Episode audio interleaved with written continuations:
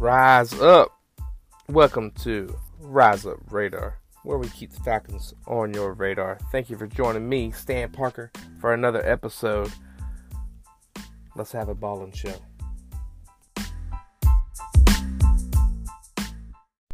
Thomas Dimitroff did it again. He added another first rounder to this loaded first round team.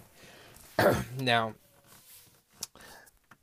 they picked the Falcons, the Dirty Birds, picked up a free agent this week, and it is not the position in which I thought it was going to be.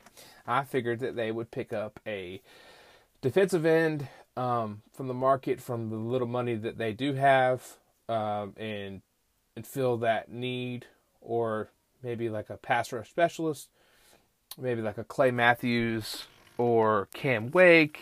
Take a shot at Everson Griffen. there's some names out there that they could um, potentially have gone after, um, but they pick up instead they pick up Darqueze Dennard. Um, I admit I've never heard of him, but he's a solid player, um, starter. He's a corner, um, defensive back. Uh, mainly played slot in this current stage of his career. He's a six-year um, player. He got buried in the depth chart out in Cincinnati uh, behind Pac Man Jones and the crew. And so um, he didn't get a lot of playing time until towards probably the end of his stint with Cincinnati. And he had like a weird contract situation going on with uh, Jacksonville. Uh, recently, that he was supposed to sign a three-year contract, but he never did. Uh, it fell through for whatever reason, and I don't know. Um, he was a first-round draft pick, like we said, 2014, and he's a Georgia boy. He's from uh, Middle Georgia, really. So that's pretty. That's pretty awesome. Georgia boy. I always like that as always highlight of uh, people coming to the Falcons that are from Georgia.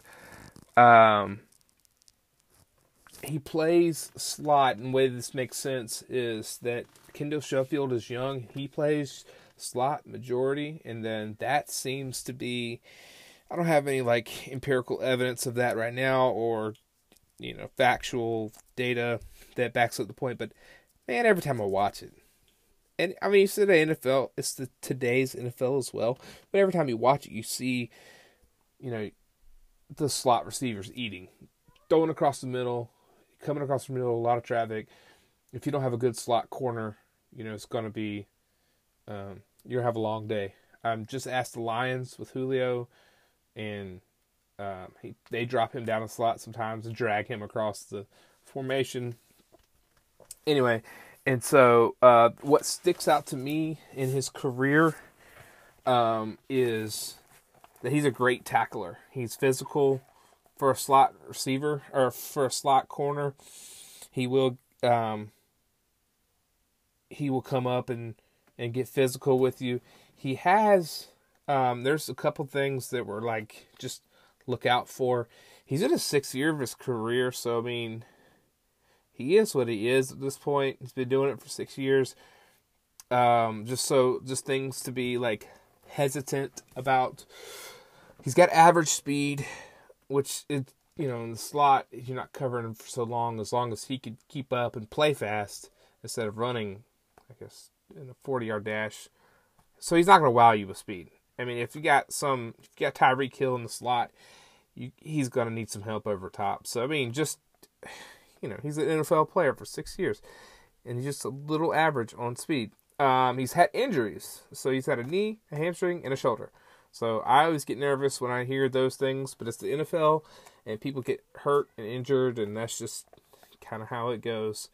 Um, and along with that injury, he's had one he played one full season one time in six years. Now a lot of that is um, with depth chart stuff, because like I said, he was behind a pretty talented crew, uh, Cincinnati, back in 2014 and 2015, where had a pretty good defense. Um, they were going to the playoffs, but after that, the wheels kind of fell off, and he, you know, so he's played one se- full season one time. Um,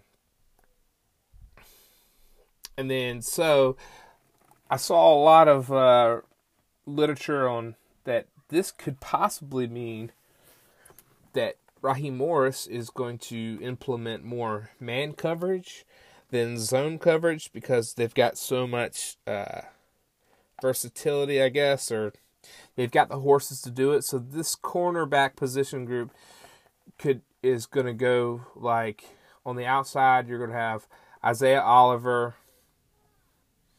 and AJ Terrell. With slot guy, you're going to have um, Dennard and Sheffield, and in the backside you're gonna have, you know, Keanu now Keanu. Wow, Keanu Allen. I just combined them. Brr. Keanu Neal and Ricardo Allen.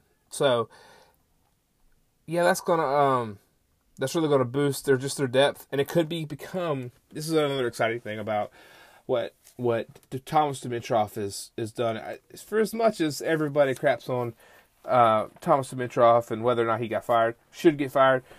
They've been talking about that for years now. Of, is it finally the year we get rid of Thomas Dimitroff? Yeah, he's made some bonehead mistakes, but like, I mean, on free agents and balling with the budget, like what he's been doing lately, I think he's been putting the best team together. Now, can he get on the field and make these plays or not get injured? No, but he can put together the best team um, he can, and I've, he's done a good job with, along with Dan Quinn, with uh, the, the backside finding finding you know starting caliber players that you know Brian. You think of Brian Poole, or you think of you know that he was undrafted. You, there's a couple other um, things like that. So like drafting corners, I or like picking up corners, I trust them in.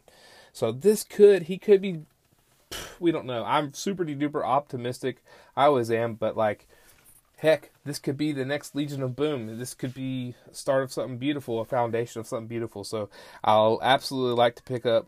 Now it's going to depend on how much money they're going to have left. It's a one year deal, if it's a three year deal, that kind of thing. How much money is it right now? Whether or not that they could add another pass rusher because although Thomas Dimitroff does this kind of stuff where in the middle of training camp he'll just be like, "Oh yeah, by the way, we're going to bring in this guy," and so um, just be on the lookout for that. Who knows? You might not get any warning, but the uh, contract information will come out soon, and we'll know something about that and kind of predict where they're going to go. Um, where they're going to go next. So the next um, next item I want to talk to y'all about is this NFL top 100. This NFL top 100. I always love watching these. They started these a couple years back, and I like seeing them. They're always fun. I always like to see because they're always player voted.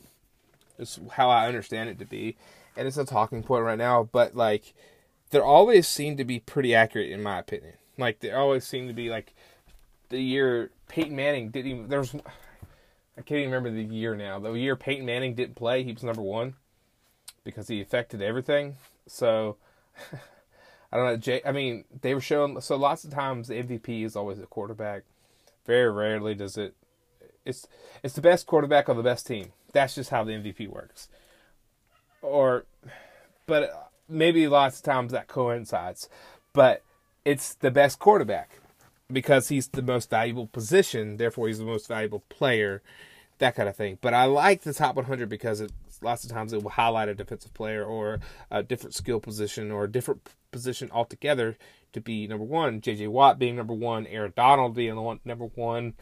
You know, just down the list of like high ranking defensive players and getting love too that way. That's why I really like the top 100. So, but this year, bro, this year I got to, and I don't ever do like write or talk about the top 100.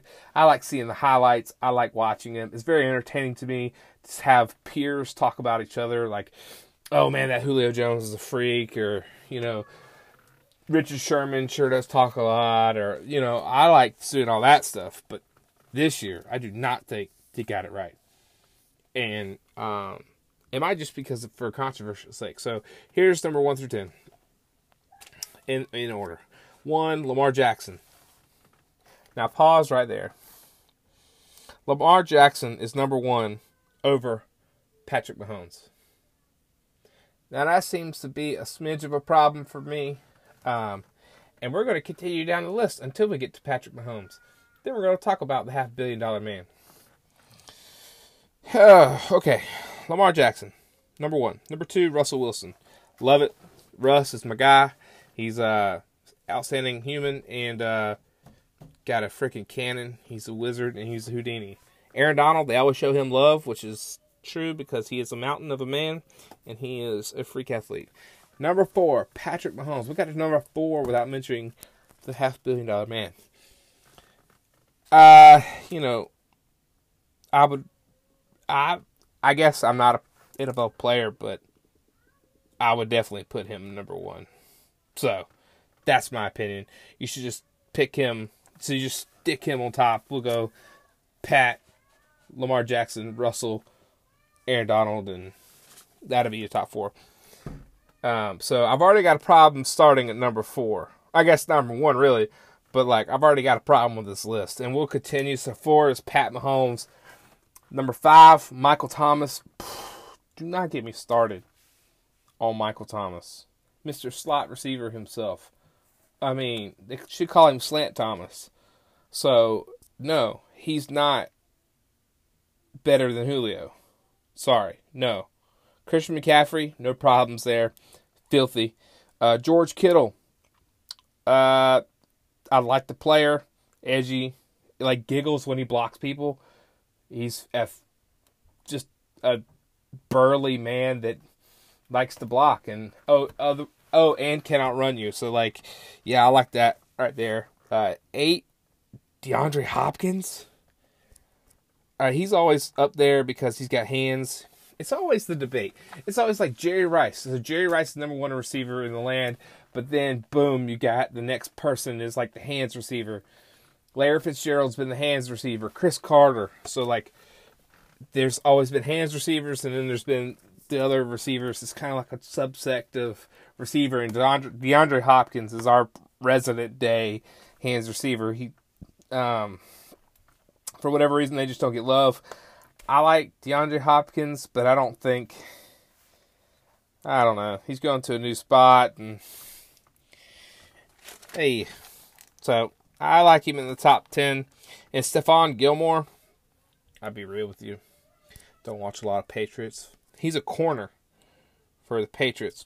Ah, I stay away from the Patriots as much as I can. So hey, a corner made it in the top ten. I don't know. I don't remember the last time that happened, other than Richard Sherman, maybe. I don't know. Uh, number 10, Derrick Henry. Surprise there. Definitely didn't expect him to be ranked that high. And number 11, for number 11, Julio Jones. Julio Jones did not make top 10. Now I'm splitting hairs and semantics here, and it doesn't really matter because no one's getting paid or less money for making this list or not, and it's just a bunch of people putting together a poll for peers, and it's not really that big of a deal. But I got the problem when Michael Thomas and DeAndre Hopkins are above Julio Jones, like several places above. And I don't think it's right. I just don't think it's right. And I'm not I don't have any evidence or whatever. I just have to, I don't have to vent. I'm spitting from the hip here. This is a podcast about the Falcons and I'm bringing it here. Ah, I think that's preposterous. And then so to continue with the rest of the Falcons on the list, because we're going to pertain this to the Falcons. Number eleven is Julio Jones. For number eleven, uh, Jet Jones. Number fifty-one, the new, the new Falcon is Todd Gurley, and then number ninety-one. Let me guess. Take a guess who it is. Number ninety-one. First time he's ever made the list. Mister Grady Jarrett. Yes, he cracked top 100 this year.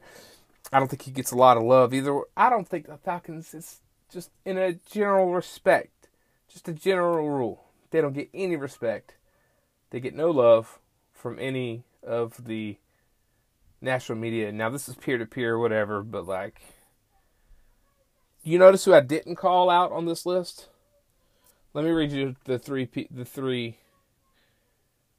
three Falcons: Julio, Todd Gurley, and Grady. Now you pause the podcast right now and take a take a run through of all the people you could think of that didn't make this list. They should have made this list. You're gonna come up with one or two players. Alex Mack didn't have that great of a year last year. You can't put him on the list. None other. Number two, Matty Ice himself, the one glove wonder. He did not make this list. And let me just, oh my gosh, dude, I am about to just, I just get so frustrated the amount of shade that happens to Matty Ice. I am not a complete Matty Ice apologist. I will defend him to a certain point with statistics and like comparable stats. And I understand his deficiencies of he is not Aaron Rodgers or that kind of talent to win with a dumpster fire that he needs pieces around him. But the names on this list is pitiful. All right. Number one, these are all the quarterbacks that were taken instead of Matt Ryan. Or uh, picked. Uh, like selected. Number one, Lamar Jackson. Number two, Russ Wilson. Pat Mahomes, number four. Drew Brees, number 12, above Tom Brady.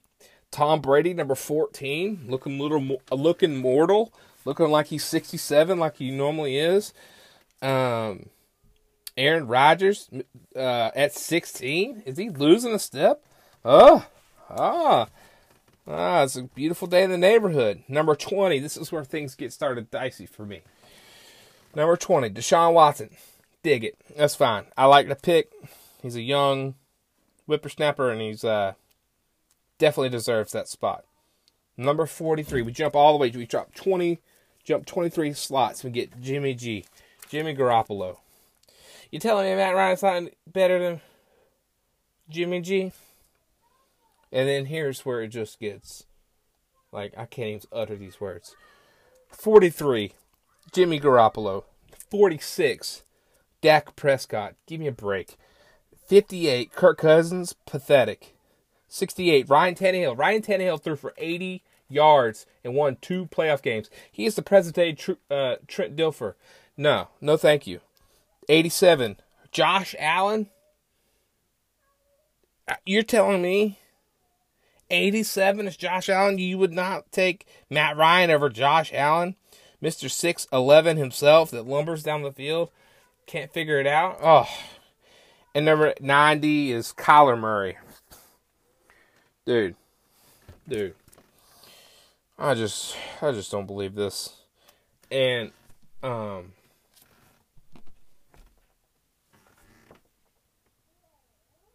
why is the question. So anyway, and I don't know how they draft all these, do all this up, but I just wanted to bring your attention to that. That I know it doesn't matter to Matt Ryan. It matters to me. It doesn't matter to probably Julio Jones or anybody of the other guys, but it matters to me. But they show no respect to the national media. To the national media shows no respect to the Falcons, and I wanted to bring all my 18 aliens. I wanted to let you know that this is happening in our world currently. This is all current information. So anyway, that's why I'm upset. That's why I had to jump on to get this podcast. And um, just getting back to okay, so that was fun. We and uh, back to uh, the current signings. So the new players. But back to what I was saying about uh, Thomas Dimitroff.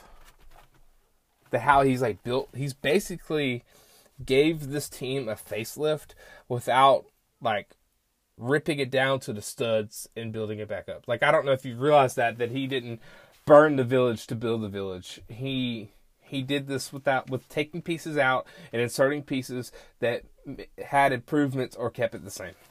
Which you know you don't want to. That's not what. You, that's not an improvement if you're going to keep it the same. But if it was working, so you know you got um, all like Hayden Hurst uh, replacing Austin Hooper, Dante Fowler replacing Vic Beasley. Both upgrades, in my opinion. Uh, Laquan Treadwell is going to come in and compete for the third uh, wide receiver spot. Uh, Deone Bucannon, a little depth in line, uh, linebacker, excuse me. Darqueze Dennard going to start. Obviously, Todd Gurley is um, a huge pickup there. And if dude, if he works out, man, listen, just just level with me. He stays healthy and everybody can get their stuff together around him and and they use him correctly, Dirk Koetter, you make me so nervous You've got the keys to the Ferrari that just has come out the shop. You got to use him the way he's supposed to be used. Now, you can't treat him like a bell cow anymore because there's probably not a lot of left on the tread on the tires, which is, I get that. Running backs don't last very long in these days, other than Frank Gore. Now, but you got to be like respectable to, like run him, let him run the ball, let him catch the ball, and I'm just excited and get creative um, with him. And so, just all of these additions make me super duper excited for the 2020 um, season coming up, and I hope the season goes on.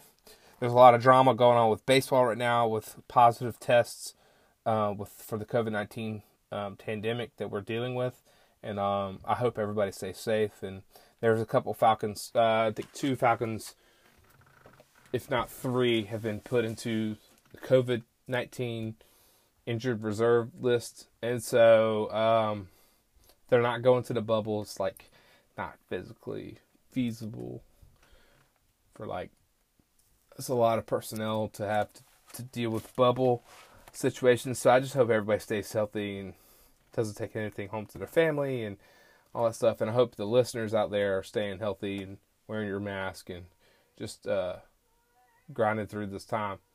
And uh, use this time to listen to Rise Up Radar. Thank you for joining us for another episode of Rise Up Radar. If you like what you heard, go ahead and subscribe, rate, and review. And if you have any questions, if you have any show suggestions, go ahead and drop them in the comment section. And uh, thank you for listening again. And until next time, rise up. Rise up.